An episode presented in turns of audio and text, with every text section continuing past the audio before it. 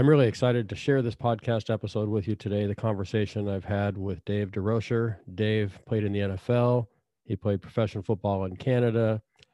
He is currently the vice president of an organization that works with young people, preparing them for college and for life and their career.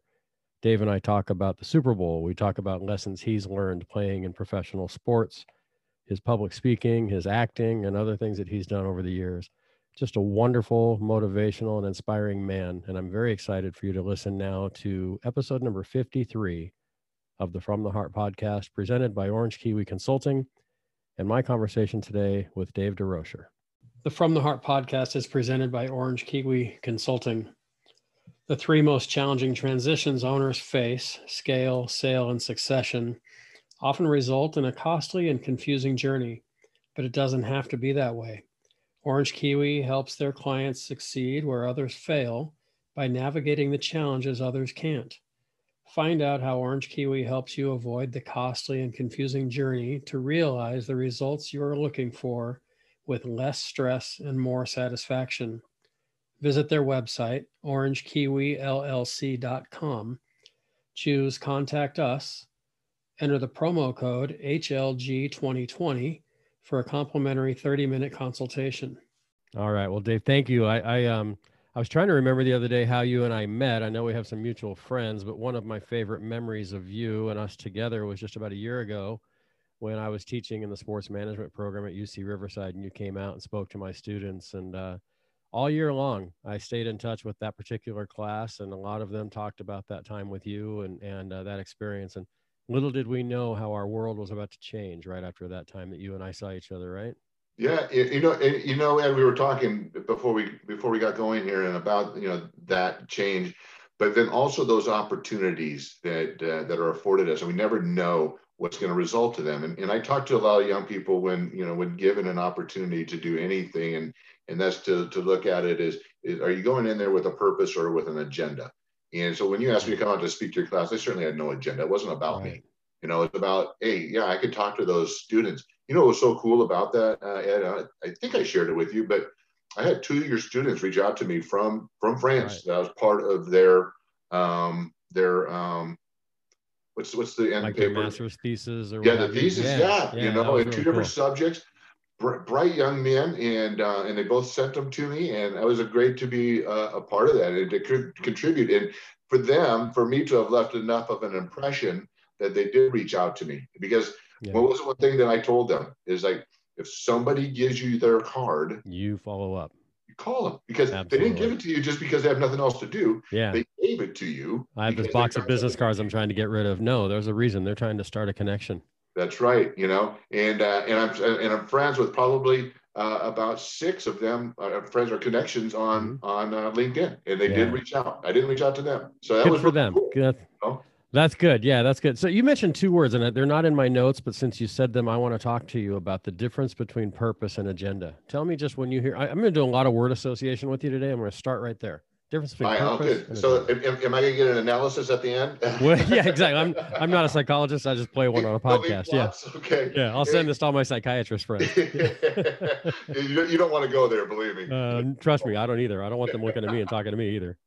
So so when when dealing with purpose versus agenda, and it's something I learned, I think, in sales, and you know, if you pay attention, you learn things in life. But um, being a salesperson, you can take a, a, meeting and utilize these two approaches. And if and if you are going in with a purpose, um, of course, it's not about you; it's about the the other person and, and what kind of value can you provide and and and what will you do? If you go in with an agenda it's about you. Yeah. And it's about what can you get out of this? And what i share with them is, is that if you look across from that person and all you see is a dollar sign well you've already lost. Because if you're a good salesperson, you'll get that dollar, right? Yeah. You'll get the transaction. And that's all it will be. Because when they leave and you don't follow up and never hear from you again, they will feel like they got sold. Nobody likes to be sold. Right. You know, they want to purpose build a relationship. So if it's not about you, it's about them. And it's like, what can I do to help you? What can what of my knowledge and this service can I do to, to make your life better or provide a service to you? And and what I share a lot of times too is that a lot of times you don't even maybe do business with that person. Right. But you find something that you can do together, or they then refer you to somebody. And the reason why I was so successful in business was that I never asked for a check in my first meeting. I know a lot of salespeople, financial advisors, always yeah, be closing. Always be closing. Get ABC, exactly. Get it done. Get the next. Get the commission. And I never asked. And then I would go back again. Um, I would have clients that became clients for life saying, Dave, can I just give you a check? Yeah. You know, because I just wanted to make sure that they weren't buying the investment. They were buying me. Right. And I was the right person that was going to take care of their money and care about them and, and really give them the, the best advice. And the reason, you know, that so many guys, you know, each year start over is because they don't have that relationship. They've just they're just doing transactions. Mm-hmm. The agenda driven transaction, transaction, transaction versus a purpose driven uh, building a relationship. And then not only will you do business with that person inevitably, but you'll do person uh, business with their family and their friends and, and everybody else. And the person that was sold isn't going to tell anybody about you. And I have a quick I have a quick example of that. Yeah, please. I love telling stories, but I sat across from a couple, baby in hand, hmm. you know.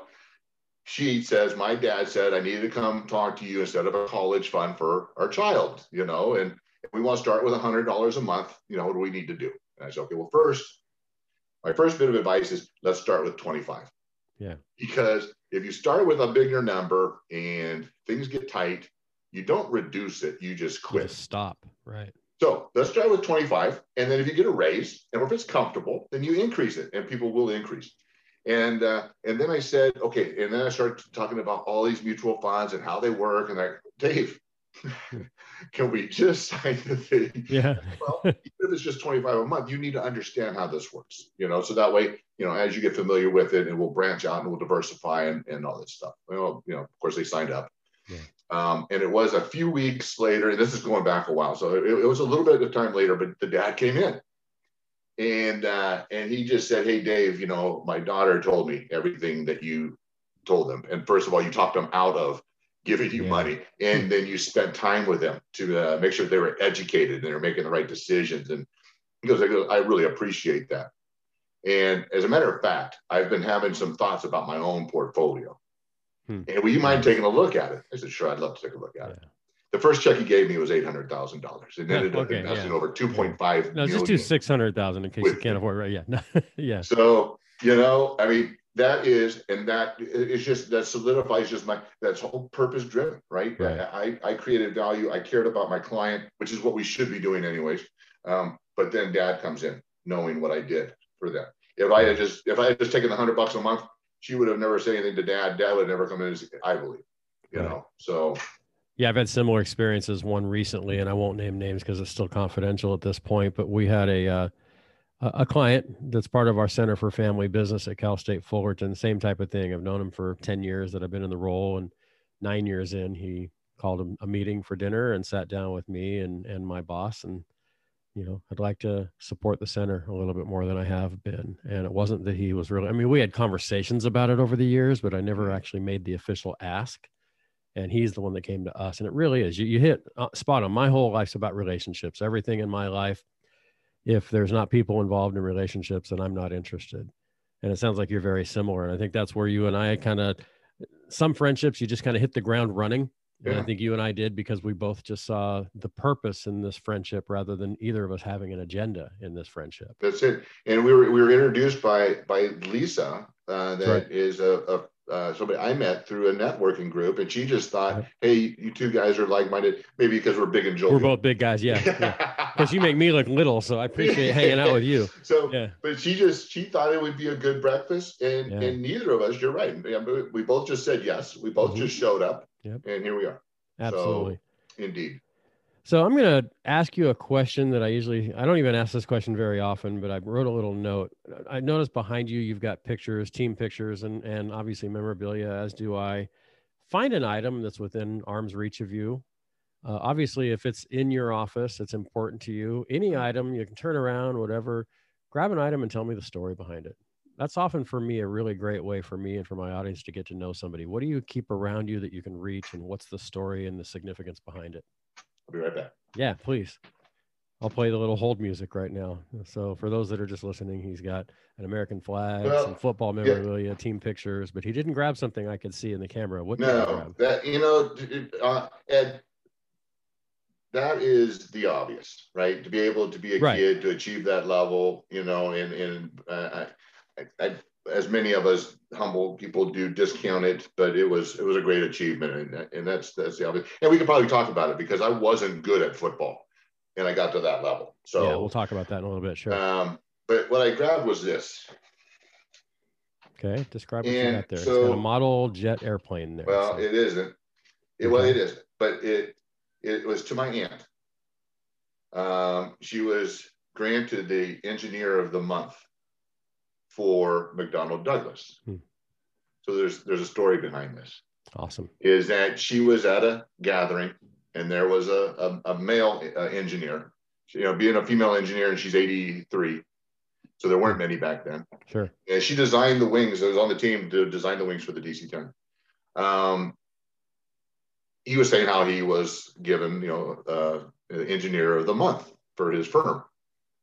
And so, being part of the conversations, he said, you know, oh, that's interesting. I was also, you know, uh, uh, granted just recently the uh, engineer of the month. And he said to her, Oh, is that like a rotating thing? Huh. and she said, I don't know. There's 3,000 of us. Yeah. I mean, yeah. to be humble and, you know, I mean, so do the math. If it was a monthly rotation, it's going to take a while to get through 3,000. Yeah, exactly. Not in our lifetime. Yep. but so when, when I start getting a little full of myself, which we tend to do, I just look at that and the humility and the, and, and the humble person that she is. And just also to note that she was granted the Amelia Earhart Award of Aviation, uh, you know, uh, yeah. of Aviation Award. And so just a, a neat, a neat lady. Um, you know, both my mom and her, my her, their parents, my grandparents, just all, all humble people. My mom became the CFO of a privately owned bank without a degree. Wow. So the the level of achievement, you know, um, it just it really it's it's humbling to me that you know that these women back in the day of you know of, of, of what they were able to achieve is is pretty neat. Yeah. So there's a story.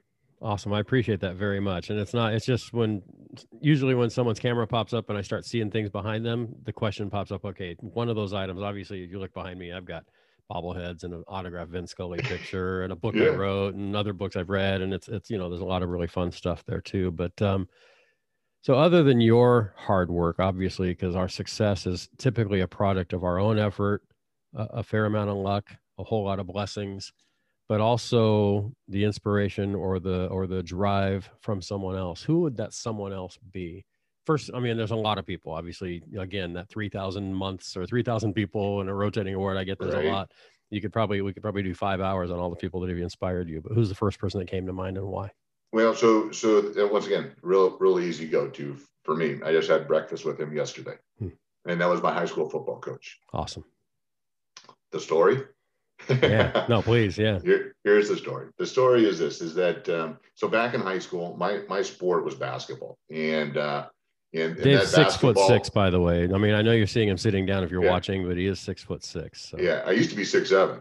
So, okay. but gravity, yeah. yeah. So the basketball there, I spoke at the uh, at the mission to a group of people, and the gentleman that asked me to do this, the chaplain for the Lakers, and that basketball came from Jeanie Buss. It's hmm. uh, the LA uh, Lakers uh, summer basketball. Uh, you nice. know, like got some sweats and some other really cool things. Kobe Bryant shoes.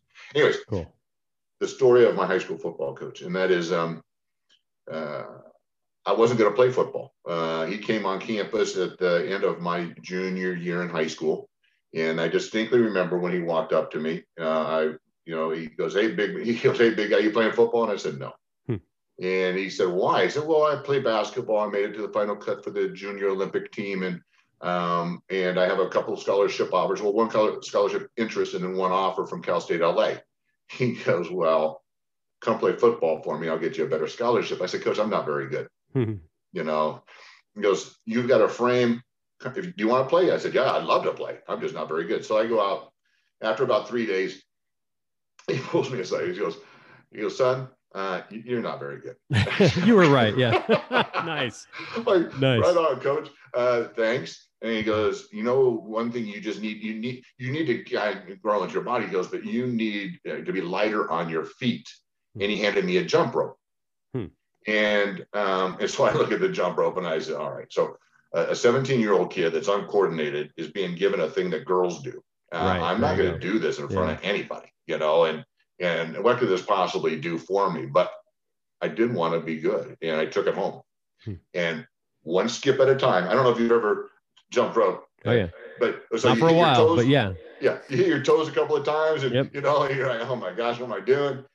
But I kept doing it every single day until I got fairly prolific at it. And cool. and I remember pulling him aside. I said, "Hey, coach," because he was at the track. Like said, next to track, I just say so many distinct things that you remember in your you know in your life. But yeah. I say, "Hey, want to jump rope?" He looked at me and I'm like, "Come on!" And I and he started doing like that one, one, one. Right. And, and you're just flying, and your goes, hands are barely ah! moving, and yeah. Yeah, and he goes, goes, you know, good for you. And I remember just feeling so good about myself. And, you know, and so the, the story I share is that, you know, gee, did that make me a better football player? I don't, I have no idea. Um, but it, it did give me confidence. It, it was like given to me to make me better at, at something. And, and, and what the thing was, is that he was right. Yeah. Um, when I got done with my senior year of football, uh, I took trips to Cal. Um, I was uh, talking to U of A, Hawaii, Colorado, and then went to to San Diego State, who I inevitably chose mm-hmm. to to play football. And, um, and the story I share is this: is that with within a couple of days, five incoming freshmen, what do you think the offensive line coach handed each of us? A jump rope. A jump rope. Nice. And those four other guys looked at it like I did a year ago.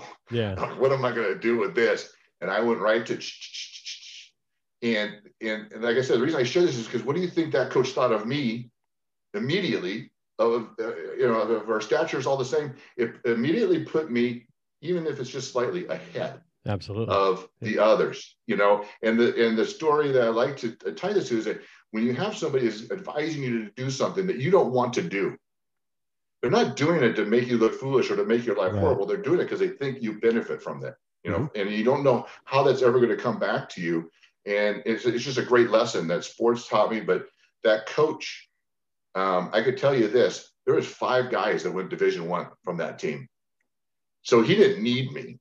Two right. of us went to the NFL. And wow. one guy was always good. He was yeah. he was the best guy in the field. Jumping rope know, or and, not, and, he was good. Yeah. Yeah, he was he was really good. I had potential. Yeah. and, you know, potential potential is a nice way of telling somebody you're not very good. You're not good enough yet. Yeah, you might be. Yeah, exactly. Because potential rocket scientist, but yeah, you know, other good, than you're good. yeah. Well, and that that's that's a great lesson in leadership and mentorship too. That you know the people who see potential in us, and when we see potential mm-hmm. in other people, we will do what we can to develop them. And uh, you know, kind of the onus is on us as those that are being seen with potential is asking why. Well, what is it about?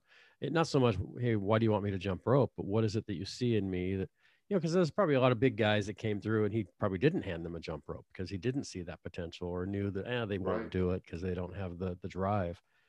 How has that lesson that you just shared with us um, parlayed into your career? I mean, obviously going into the NFL, and I'd like to go there, but let's take it away from the football field for a moment and then come back to it. Well, you know, it, it, it, it parlayed eh, fairly soon or early on in, in, in a career that I did for 20 years, and that was in financial planning. Uh, when I first became licensed, well, I went from football to acting to general contractor to then fully licensed to become a financial advisor. So that so logical career path that everybody wasn't follows, a clear yeah. path. No, and and that will lead me to what I'm doing today. But right. But there's but there is there was an immediate uh, uh, usage of what I learned there, and that was um, when I my first year I made like five thousand dollars, and my ex-wife goes, "You know, are you sure you should be doing this?" And I'm mm-hmm. like, "Yeah, I really think I could be good at it." Uh, we got pregnant, and so I took a position as a junior rep for a banking uh, a financial platform, uh, Great Western Securities, and okay. I was a junior rep making eighteen hundred a month, hmm. and my job was to take the phone book I think most of your most of your audience will know what a phone book is. Yeah, I, except for the I, young I have to folks, explain but it when I'm talking yeah. to kids. It's not that contact list on your phone. It's an actual no, book. a big book of phone Yeah. numbers, and my job was to go through and call strangers uh, and convince them to come in and see us. And, and the and the goal was is what they set was is that you have to make at least 30 dials, and you have to at least talk to 10 people and set two appointments a day for your senior rep. Yeah. Well, you know, always the first question I ask is how much fun does that sound to any of you Right. talking to complete strangers and convince them to come see you? And and nobody ever says me. Yeah, like sign me up. Let's do this. So yeah, what I did was, is I called 100 people, and I spoke to 25. I mean, uh, uh, uh, 25 to 30 people. I'm trying to think of wait, the numbers incrementally, um, but it, but it was to set five appointments a day. And going back to the jump rope, what do you think that did immediately? My senior advisor was telling all his buddies that were senior advisors, all of them wanted me to come work for them Sure. management found out the next thing i know within month within a month i was actually asked to give presentations to all the other junior advisors on how to cold call within four months i was given my own branch it was a senior advisor Hmm. and within four years i became a vice president of a bank That's awesome. and it put me on the fast track just Yeah. like the coaches with the jump rope Yeah. it, you, if you do more, better, faster, you will set yourself apart. And because a lot of people just punch the clock and do what's expected, and that's all they do. And by doing that, it, it projected me and propelled me. And so that was kind of the the lesson. And you know, and I did that for 20 years, and I and I enjoyed it. But uh, Path Two is a, a little bit different animal. Yeah. Well, let's go ahead and go right into that then. Let's talk about Path Two. Yeah. So so I had uh, sold my firm and uh, my practice. I went through a divorce, sold it, Mhm. and then I just kind of meandered. I was kind of just doing what I wanted to do. I Mhm. got into some collecting and selling antiques and buying stuff at thrift stores, and I loved that stuff. And and frankly, I would find nine dollar lamps and sell them for three hundred. And Awesome. it was about the search, and I and I enjoyed it, but it was just not much doing much. And I met uh, Dr. Ellison, uh, who is the uncle of my fiance, Hmm. and he said, "Dave," because I told him what I did, you know, football, uh, acting, you know, general contractor and vice president, and da, da, da, da. he goes, "Wow, you've done a lot of things at a pretty high level." Um, he goes, "I was writing a book, and and it was a career happiness and success. You can have both." And he was writing about his collegiate experience. He's a PhD engineer from uh, Carnegie Mellon, Hmm. and um, and he was amazed at the statistics of kids just failing at their uh, collegiate experience. I mean, taking six years to graduate, 70% leaving with an average debt of $35,000. 70%, 800,000 Yeah. kids a year graduating and not using their degree. Right. You know, Paying for a degree they're not going to use. Yeah. And and half of them are taking jobs that don't even require a degree. Yeah. You know, and, and he's going, what the heck is this? You know? And so then he started taking the the programs, the career assessments, you know, the black box, answer Mhm. some questions and we'll tell you. Right. Well, he took one, then he took the next, then he took the next. And each of them, of course, because they're just all different, had different results, none of which were giving him engineer, which he knew he was great at. He owned four companies, one privately publicly traded at $500 million. So Wow. was- he's very successful in that field and loved it. And then he started thinking, well, gosh, if this is all that's there, no wonder, you know, that these kids are, are not, you know, figuring it out. And so he went and put together a program and he, he utilizes, of course, personality, which is what those, most of those are, is personality driven. And that's what you love to do. Mhm. Right. And you need to know that. But um, I love to sing, Yeah, exactly. What am I good at? not- right. Yeah. but I'm not Yeah. good at it. Right. And so you need to know what you're good at too, and that's your aptitude. And and our program marries both. Anyways, so he said, I put together this program. He goes, Would you take it? And I said, Sure. And at that time, it was an Excel spreadsheet and a pencil. And I took them and I graded them and I used my interests, my preferences, my traits, and uh, income, education, and job growth are all the different categories that we utilized. And three days later, when I got done, Mhm. I said, you know, uh, I said, Dick, this is so much more than working with high school students and helping them with their collegiate experience. It's those kids sitting in junior college. It's those mm-hmm. kids about to graduate from college that are just now realizing they have no clue what they're going to yeah. do. And then beyond that, beyond the collegiate side of it, this program can help professional athletes. When I mm-hmm. left, I didn't yeah. plan on leaving. Right. I went and sold cars. I had no yeah. clue what to do, you know. Uh, yeah, not many athletes get to walk away when they want to. Most are told you're walking away. Yeah, most are told. Yeah, there, there's two types of players: ones that have been cut and one, those ones that, that are going to be. Yeah, exactly. Yeah. yeah. but um, uh, uh, veterans, you know, transi- transitioning from uh, from service to, to civilian life, and then right now um, there's about the, the, numbers range, but Gallup, Gallup came up with a poll of 83% are disengaged. 83% of U.S. workers. Right. That's a million people hate their job. Yeah. Um, I said, we can help so many people with this. And he looked at me and said, Dave, you, he goes, I've never been so excited about what I'm doing. Will you come help me with this? And I said, sure. And today we are, we are www.path2.net.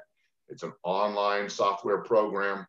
The beauty of it is, and I won't go into all of the nuts and bolts, sure. but I get so excited about it because yeah. we are 100% transparent. So when your top two careers are done at the end, and it takes a few hours, it's some work, but you know why they're there. Because mm-hmm. going back to the black box that generates five to 50 results, no rhyme or reason. I've been told I could be a, a food line superintendent mm-hmm. or a, a, supervisor or a, a, janitorial supervisor. I've run like three businesses, you know, and yeah. those are the results I'm getting. Right. So, you know, it's like no wonder people get stuck. And then, yeah. and then what we found is if you take them more than once, your results will vary just based on answering two or three yeah. questions different. Well, that's yeah. My results tell me that I should either be a pastor or a bartender. so it's like, I mean, I can see where they have similarities. So, you know? You're listening to people yeah. and you're giving them things to make them feel better. It's just a little bit different what you're giving, but uh, so yeah, I'm going to start the, uh, the the church bar someday. But yeah, yeah go to scripture, get a shot of tequila. So, yeah. but you know, so anyway, so so that's why you know because of my path, you know, and and it, it, was just so enlightening and I learned so much about myself. And that's what we hear from everybody going through it. It's, it's, it's not just career, it's self-discovery in so many different facets, but because it's transparent, you know exactly why, if at the end of it, architect isn't there. Yeah. you know, when I think about yeah. it, I wanted to be an architect. Why is an architect there? That's dumb. I'm going to be an architect mm-hmm. anyways. You know? Yeah. Why drive down a road that's not going to take you to the destination that's going to do anything for you? Right. Yeah. Exactly. So awesome. love, love what we're doing and, and, and back to purpose versus agenda. It's mm-hmm. purpose driven. It, we, we are helping so many people. Um, and we work with veterans groups, uh, the uh, National Veterans Chamber, and we're and we're pulling people together, you know, by utilizing what we do, and then finding their strengths and the services they provide veterans, and building a community, which is really kind of a side just benefit from doing all of this. Yeah.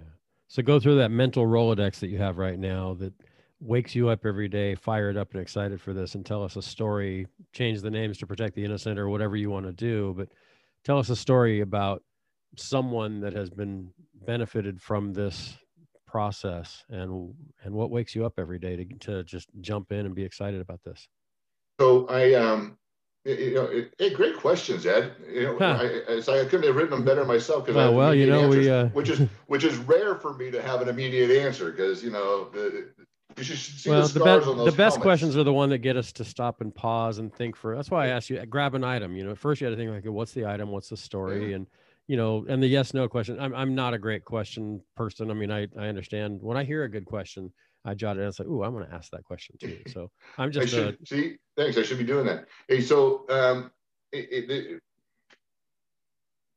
there's uh, well, okay. So now now I have two. You gave me too much time to think. Uh, it's all right. Um, we got time. Okay. So I'll, I'll tell you, one of the first kids to go through our program was at Chico State, and I think it was his second year in, average student, hadn't declared yet, and um, so you know, obviously didn't know what what he wanted to do, and it was really just kind of being more Chico State than, than yeah. student. Yeah. And um, if you're familiar with the campus, yeah, oh yeah, I, I, know the ratio. Absolutely, a lot of my guy friends so, went there because of the ratio, no doubt yeah. about it. So, so anyhow, um, he took the program, and here's the first cool thing: his results were his number one career was GIS, Geographical Information Systems. Well, hmm. first of all, I didn't know what that was. Yeah. You know, and who does? Right. That's the beauty of people this. doing it. That's about it. Yeah. Yeah, but that isn't it. I mean, what 20 year old struggling in school is going to Google, hey, should I go into GIS? Right. Nope. You get the normal every marketing director. Blah, blah, blah, Yeah.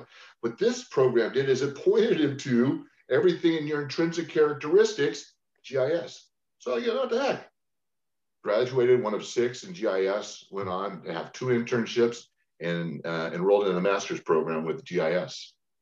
That is, I mean, Yeah. to to point a, a kid to a career that I didn't know existed. yeah. What do you want to be when you grow up? Yeah. Nobody says that. Nobody says that. Hmm. And so that was really cool. The other story is more an emotional uh, tie. I had done a podcast uh, with uh, Daniel Puder and um, Shelly Harrison was the person that connected us both.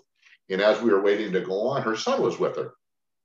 And uh, and he was there to take photos and he just was interested in photography and was 20, I think four, not sure what he wanted to do. Um, and we were just talking about that. And I said, you know what? I, I appreciate all this. I'll, I'll scholarship you through, through our program. And so Shelly was very appreciative. And um, and her son went through. Shelly contacted me, called me, and it was in tears. Okay, so when you have a mom that just was so happy, Right. she says, Dave, you're not going to believe this. We've been telling Chris for his whole life he should get into singing. He's got a beautiful voice. Hmm. Family's been telling him. We've been telling him. And he is was adamant that I don't want to, I'm not going to do that. I'm going to go on stage and I don't want to sing. He went through our program. Number one, Hmm. singer songwriter. Number two, um, uh, singing um, um, uh, teacher, instructor. So nice.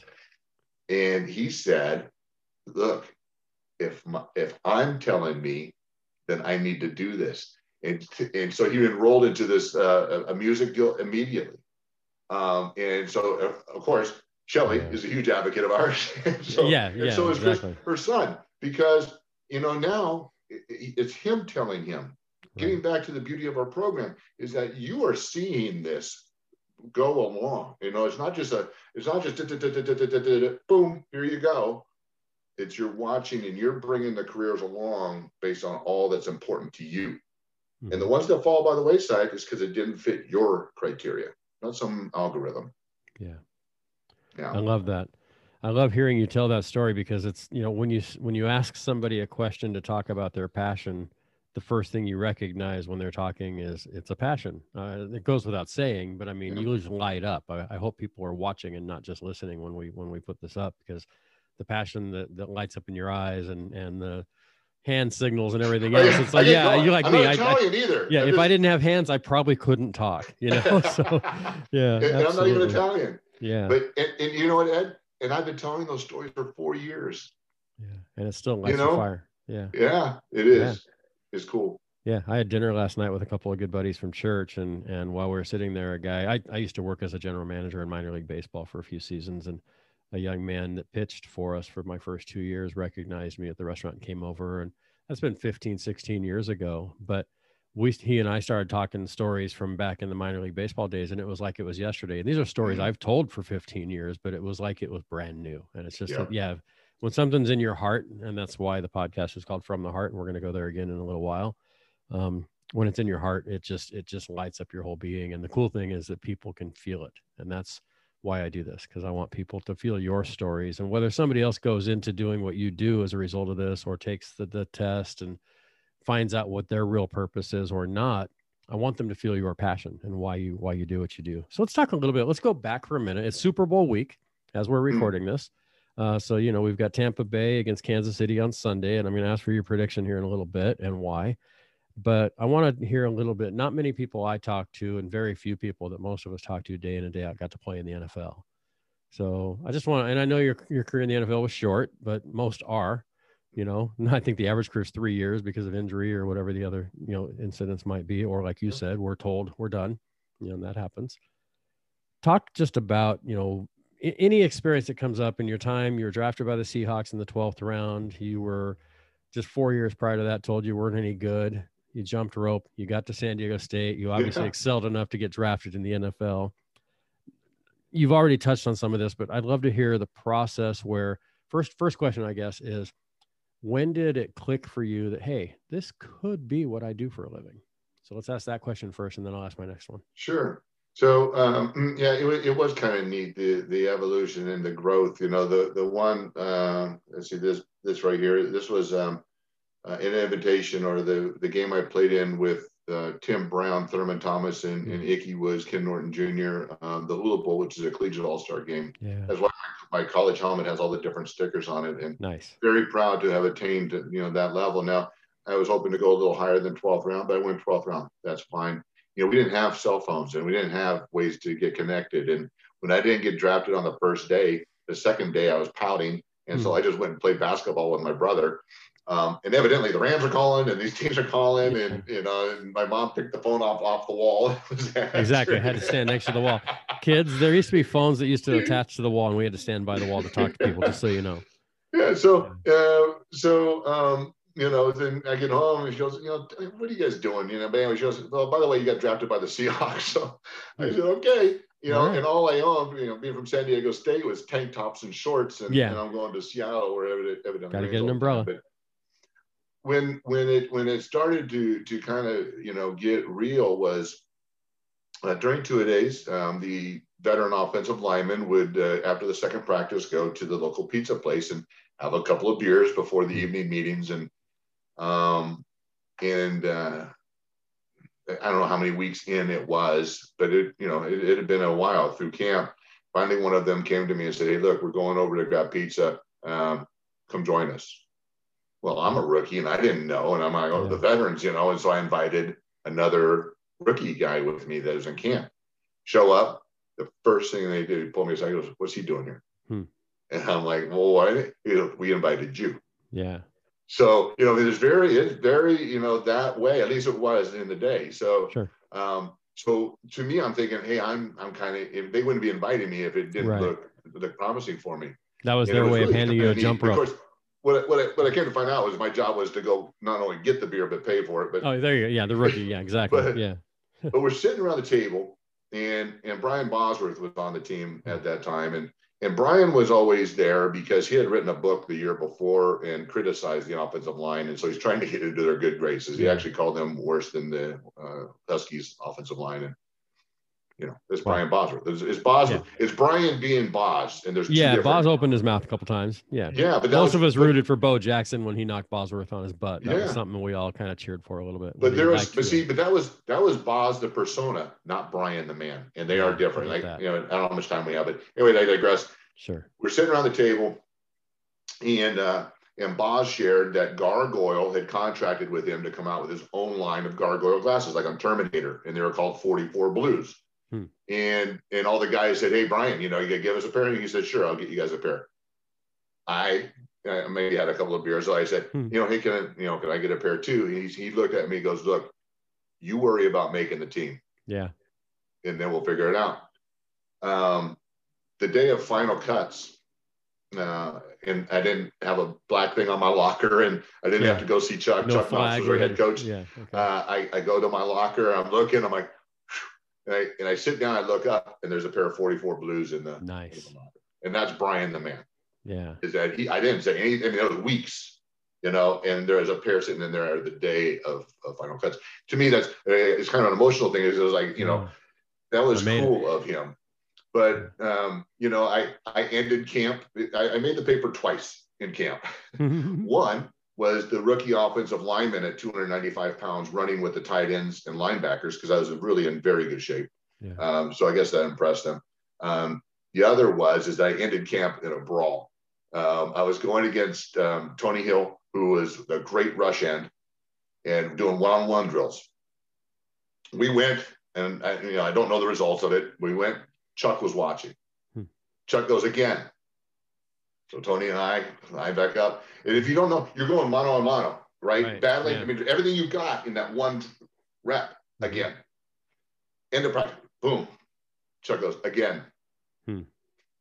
Third time. Tony's pumping. I'm, you know, in my stance. And I'm, I know head coach is watching. I know what he's looking for, you know. Third, again. Hmm. And I'm sucking air. And I literally just three steps in, take them, boom to the ground and tackle him. We get up swinging, and and behind me, every offensive lineman had grabbed a defensive lineman and they're swinging. No, like, so this became a war, offense versus defense. Nice. and it just it, rookie breaks camp with a brawl. You know, yeah. was was know those those my two headlines. There you go. hey, no bad. Pre- all press is good press, right? That's right, man. That's right. they knew who you were. Yeah. yeah, I love that. I love going back to Boz. You know, Brian putting those sunglasses in your locker because, you know, it, it, there are those things that we do that little little tokens that we don't have to do or people do for us that just kind of either say, "Hey, you made it," or "Good for you," or "Congratulations," yeah. and that was kind of his nonverbal way of just saying, "Hey, good job, kid." So, yeah, very cool. Indeed, you know, and I mean, and and, and when I'm sharing this story, I mean, I, I remember the emotion, and, and to your point, is that that little act that he did, and probably even had somebody else do is like, hey, babe, make sure, make sure uh, they called me Leo for Leo DeRosa. Hey, make sure Leo has a pair of glasses nice. in his in his locker, you know. Yeah so it took very little for him to yeah. do and what a difference it made in my life and it's a story i share in my life yeah. and how easy it is it for us to just discount what little acts that we could be doing that make this incremental mark in, in somebody's life and i just you know I, every opportunity i get you know i, I try to to do that and, and mm. try to be that person you never know what it's going to mean to somebody Wow, that's we the whole. That, a lot more of that today. Yeah, that that's the that's the big. I mean, there's a lot so far, and a few more coming. I know, but that's one of the huge takeaways for this time that I'm having with you this morning is just. Mm-hmm. It's those little things that we do. And really, yeah, when I look back now and I could start processing, if you were interviewing me, I'd start telling you stories about tiny little gestures that things of things that people have done from my wife to my kids to friends to bosses to coaches just that little gesture that probably didn't take very much effort on their part but I still like like you, I still talk about it. You yeah. know, a couple stories come to mind. I'll share with you, you know, over breakfast sometime, but I won't, I won't, I won't bore our listeners about it. So one of the things you've done in your career that, that is mentioned in your bio as brief, but I'd like to hear about it is your acting career. And you talked about it a little bit already. Tell me a little bit about your acting career. So uh, once again, just, you know, uh, it, it's amazing, you know, and, and one thing I like to share with people is that you're going to be asked and, and afforded opportunities. A lot of people say, well, I never got the opportunity. Well, you're not listening. Yeah.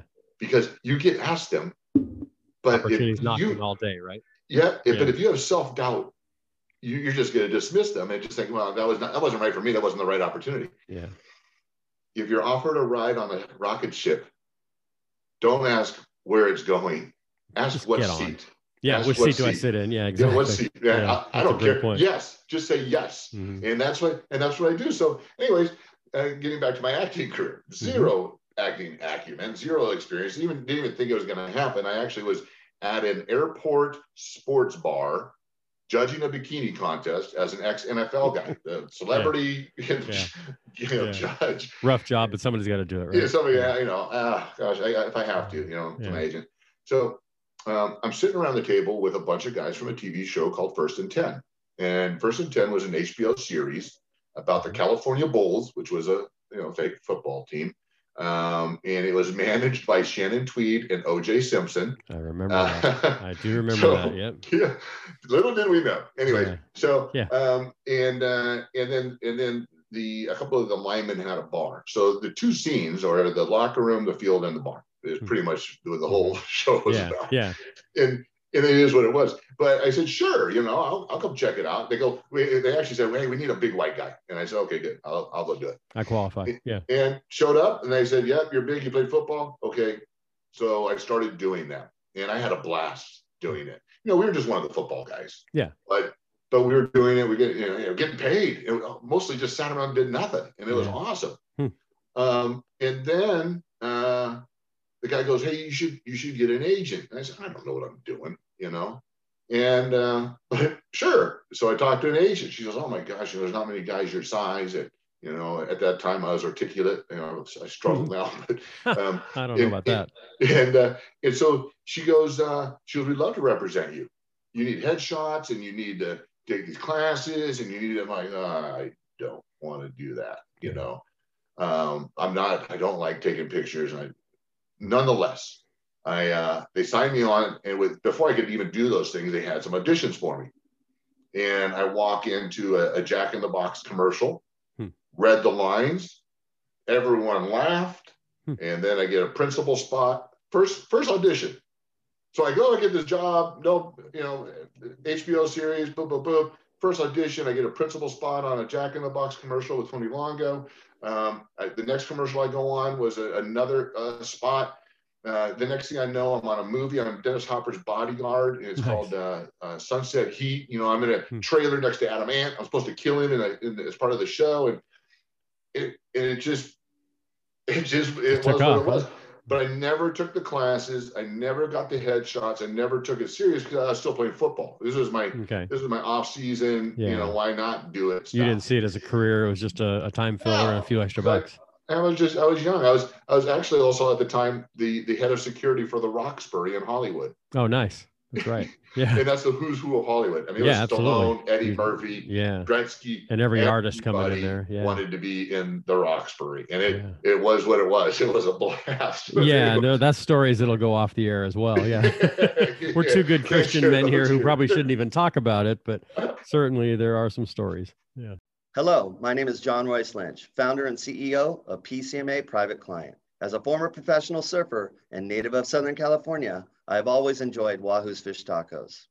When the pandemic hit, the response by Wahoo's was unparalleled, creating the California Love Drop by supporting frontline workers and those in need. On behalf of the PCMA private client community and our amazing team, it is an honor to be able to support this noble effort. To lend a hand and to learn more, please visit californialovedrop.org. I'm going to throw a word at you and you just tell me where it takes you. Service.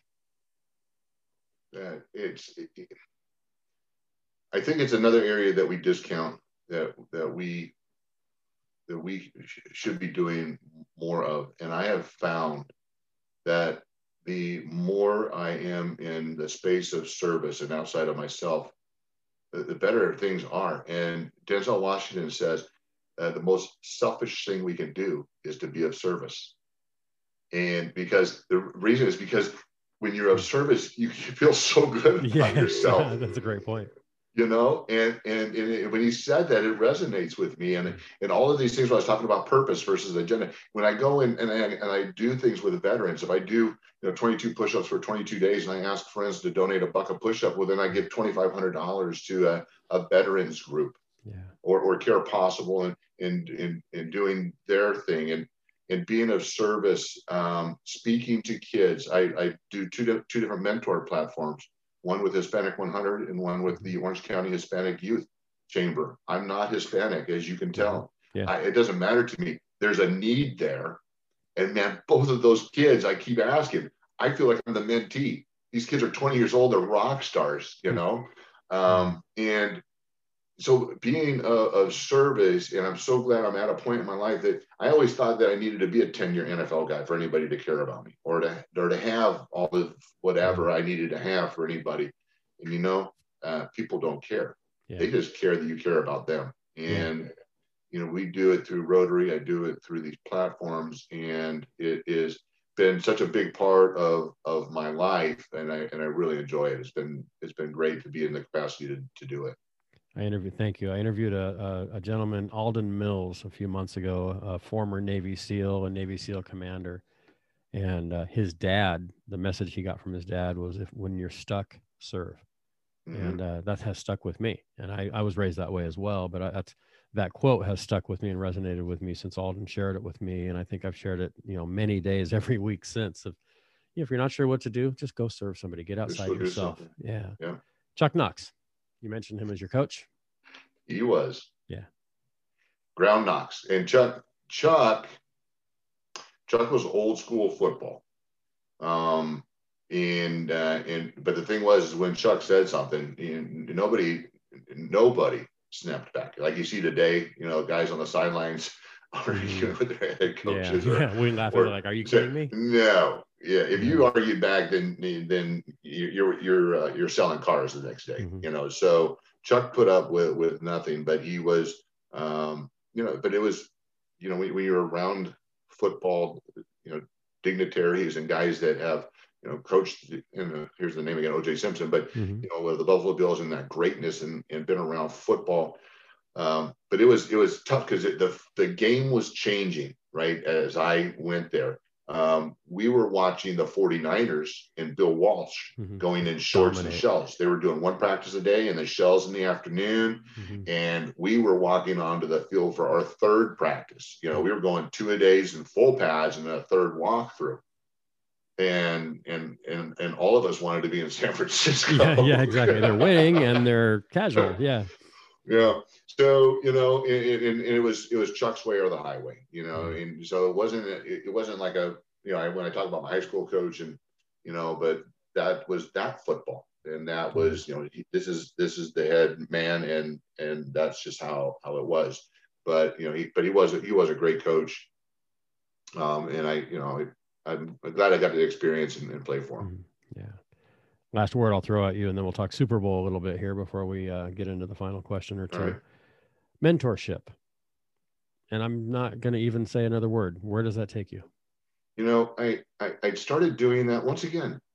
I just started doing it this year. I'm 56 years old. Ed. Me too. I don't. I don't know why I waited. Um, other than you know, I just what what value could I bring, or you know, what what does it even mean? And I just stopped asking that question, and I just came across an entity, and they said we need mentors, and I said I'll do it. And so the first one I mentored is, is Johnny Robinson. And Johnny has a window washing company and putting himself through Cal State Fullerton in the entrepreneurial platform. Um, and we started talking and I'm like, holy smokes, kid, you know, you, you, you got a, I had a hundred thousand GDP, uh, uh, uh, gross profit uh, last mm-hmm. year. You had four employees and you're 20 something years old and you're putting yourself through school. I'm like, well, teach me something, you know? Yeah. Yeah, exactly. But here, here's where it came into play. This is so cool. Was that a few months in, he calls me, he goes, Dave, I'm, I'm really struggling. COVID had hit. He's in a service industry. It had rained for two weeks straight. Southern California doesn't mm-hmm. happen. Yeah. Right. But everyone's everyone wants their windows washed if it's raining. Right. And he said, Look, my partner wants to quit. I can't pay my, pay my employees. I'm dipping into savings. And COVID, and I just don't see it happening. I, I am going to quit and I'm going to go work at a supermarket because I don't want to put all the burden on my mom, you know. Mm-hmm. And I said, Johnny, I go, let me share a story with you. They said in 2002 there was a stock market crash. The dot com the dot com bubble burst. Yeah. And people lost 50, 60 to 70% of their portfolios through advisors that were chasing the dot coms. And it was a horrible time for our industry and, and, and over half of advisors during that period just fell off. They just quit because they had lost so much money for their clients. Right. And my clients were calling me saying, Dave, uh, we just left a party. Are, are, we not reading our statement right? And I said, no, yeah. you're reading it right. We didn't chase that. As a matter of fact, I would tell clients, if you want to buy that, go buy it in a different account because I understood the numbers. So anyways, so what happened was, Johnny, is that I realized a lot of these advisors are quitting just like probably a lot of your competition. If you want to quit, they want to quit. So what I I started calling all the people that told me no, that had advisors already, because if people are worried about their money and their advisor's not there, they want to talk to somebody. They got new, yeah. You know, Johnny, that was my best year ever. I picked up so many clients by putting it out there saying, I'm still here and my clients are doing fine. I'll give you testimonials. But, but, but, but, but. I picked up clients left and right. I said, Johnny, I can't tell you not to quit because I understand the personal stress right. and the thing with your mom you know, I don't want to step on that. But if it's just a business thing, I said, call all the people that told you no. Mm-hmm. Call all of your existing clients. And I understand why you canceled, but when you're ready to get a service again, we'll give you a 10% discount because of COVID. Tell all the people of perspective, everybody in your Rolodex, call everybody, say, we're still here. Yeah. And and, and we would talk. And he said, "Yeah, I'll do that." And then and then he came to me with a business proposition of a company that was folding, and we looked at the numbers about him buying it you know? Hmm. i said well if you can get this this and this and he's asking too much um, you know which which kind of was a side note. And then he kind of went dark a little bit.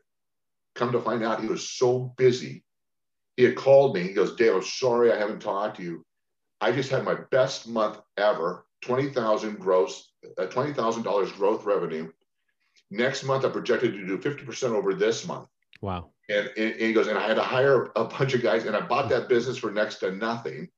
And that is what being a mentor is yeah. uh, is about is taking your life experiences and sharing it with somebody that's that's younger. I'm currently mentoring a young Latina gal, Hmm. an entrepreneurial. You know, and I'm thinking, Yeah. okay, a female Latina, Yeah. You have so much in common. Yeah. Da- Yeah. Dave. Yeah. You, you know what, Ed? You know what I have?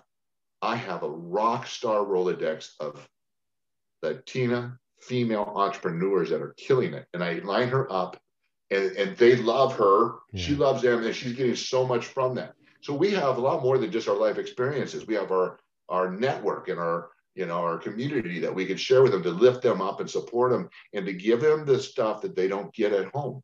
Mhm. Their parents love them, Right. but, you know they They don't, don't know what that. to teach them and what to show them. Right. Yes, yeah, Yeah. yeah, And I just did. A, I actually do a Facebook Live every week. I'm going to do one this afternoon. I do it every Tuesday at four.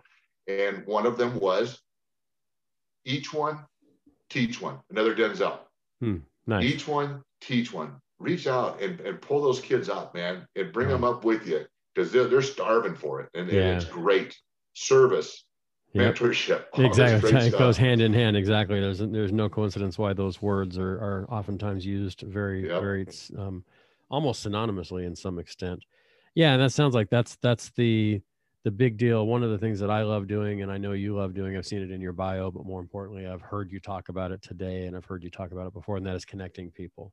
Mhm. and it may not be i mean that's ultimately for me my greatest satisfaction is here's a need here's a person who can fill the need in, make the introduction and step away and uh, another thing that i've been thinking as you've been talking in the last minute or two is during a recession or during covid or during financial crisis one of the things that i've witnessed and i've and i've talked to others as well is the companies and the individuals that are successful during times like this are using this time to invest in their people and invest in their customers and yeah, you can close. You know, this Jonathan, he could have closed. Jonathan, is it Johnny? Johnny, talking yeah. about? Yeah. Yeah. he he could have just closed up shop and gone and done the other thing, and you know, and kudos to him for supporting the family and doing everything he needs. But you were able to mentor him into you know how how can you reinvest your efforts into the people, stay in touch with them, and so forth. So that that's that's a great lesson as well. I think is just really Indeed. constantly be investing in people, whether it's financially or with your time or your your skill or your wisdom. What's a big challenge that you faced and how you overcame it? If you think of if you think back now, you're 56, so am I. So you know we were both you know we've been through similar experiences. I never played in the NFL, never played college football, but um, you know we've we've both had some challenges. Does any big one challenge come to mind that uh, you look back as as kind of a tipping point for you and how you overcame it? Well, uh, yeah, there there are. Um, you know, a- after after my divorce, it, it it didn't go swimmingly. You know, um, and it was tough. And and and really, it's it's it's an hour long story, so I can't I can't really delve into it. But I did lose everything. Hmm. Um, and and you know when you, every, everything was a lot. Yeah. Um, but more importantly than losing the material things um, was that I lost my kind of my, just me. I lost my my faith. I I started thinking of all the horrible things that are happening because of somebody else. But I had something to do with it.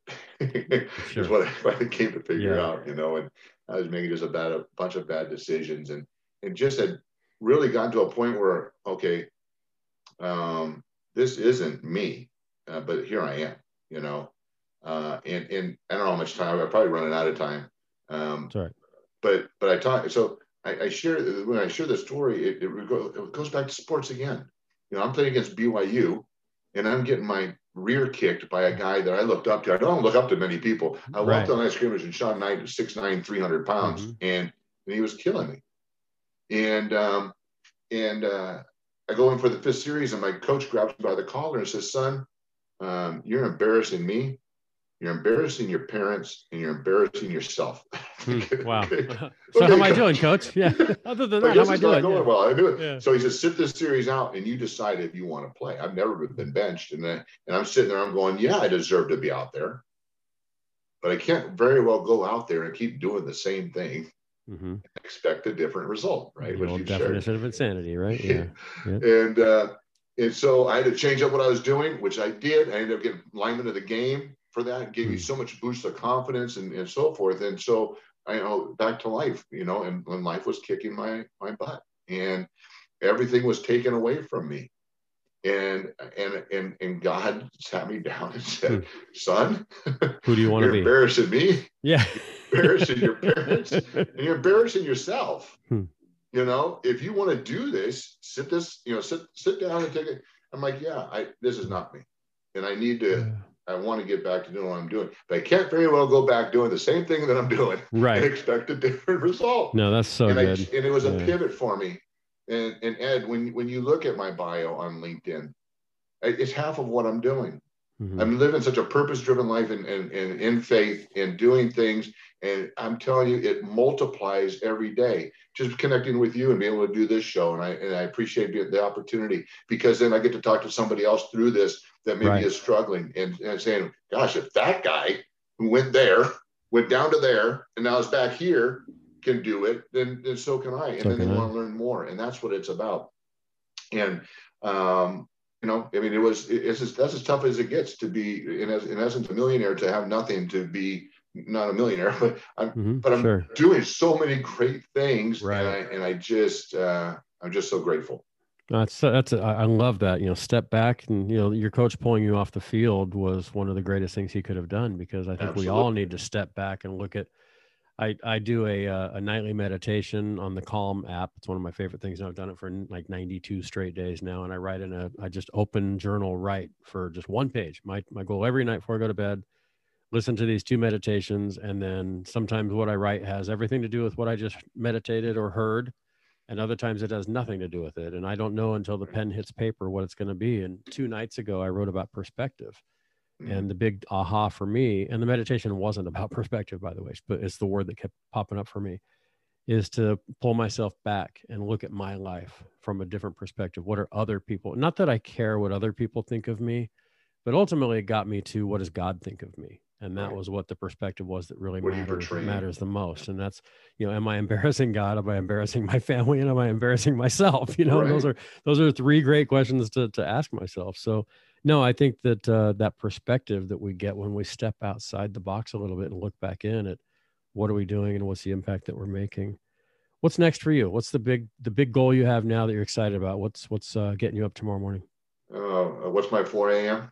Yeah, it's your 4 a.m. Exactly. 4 I love that. Yeah, absolutely. You know, it, it, it is it is it is the, the the progression and the next steps for Path Two. Um, so proud of the relationships we're we're forging and and the potential we have to, to help people. And I, I really enjoy that.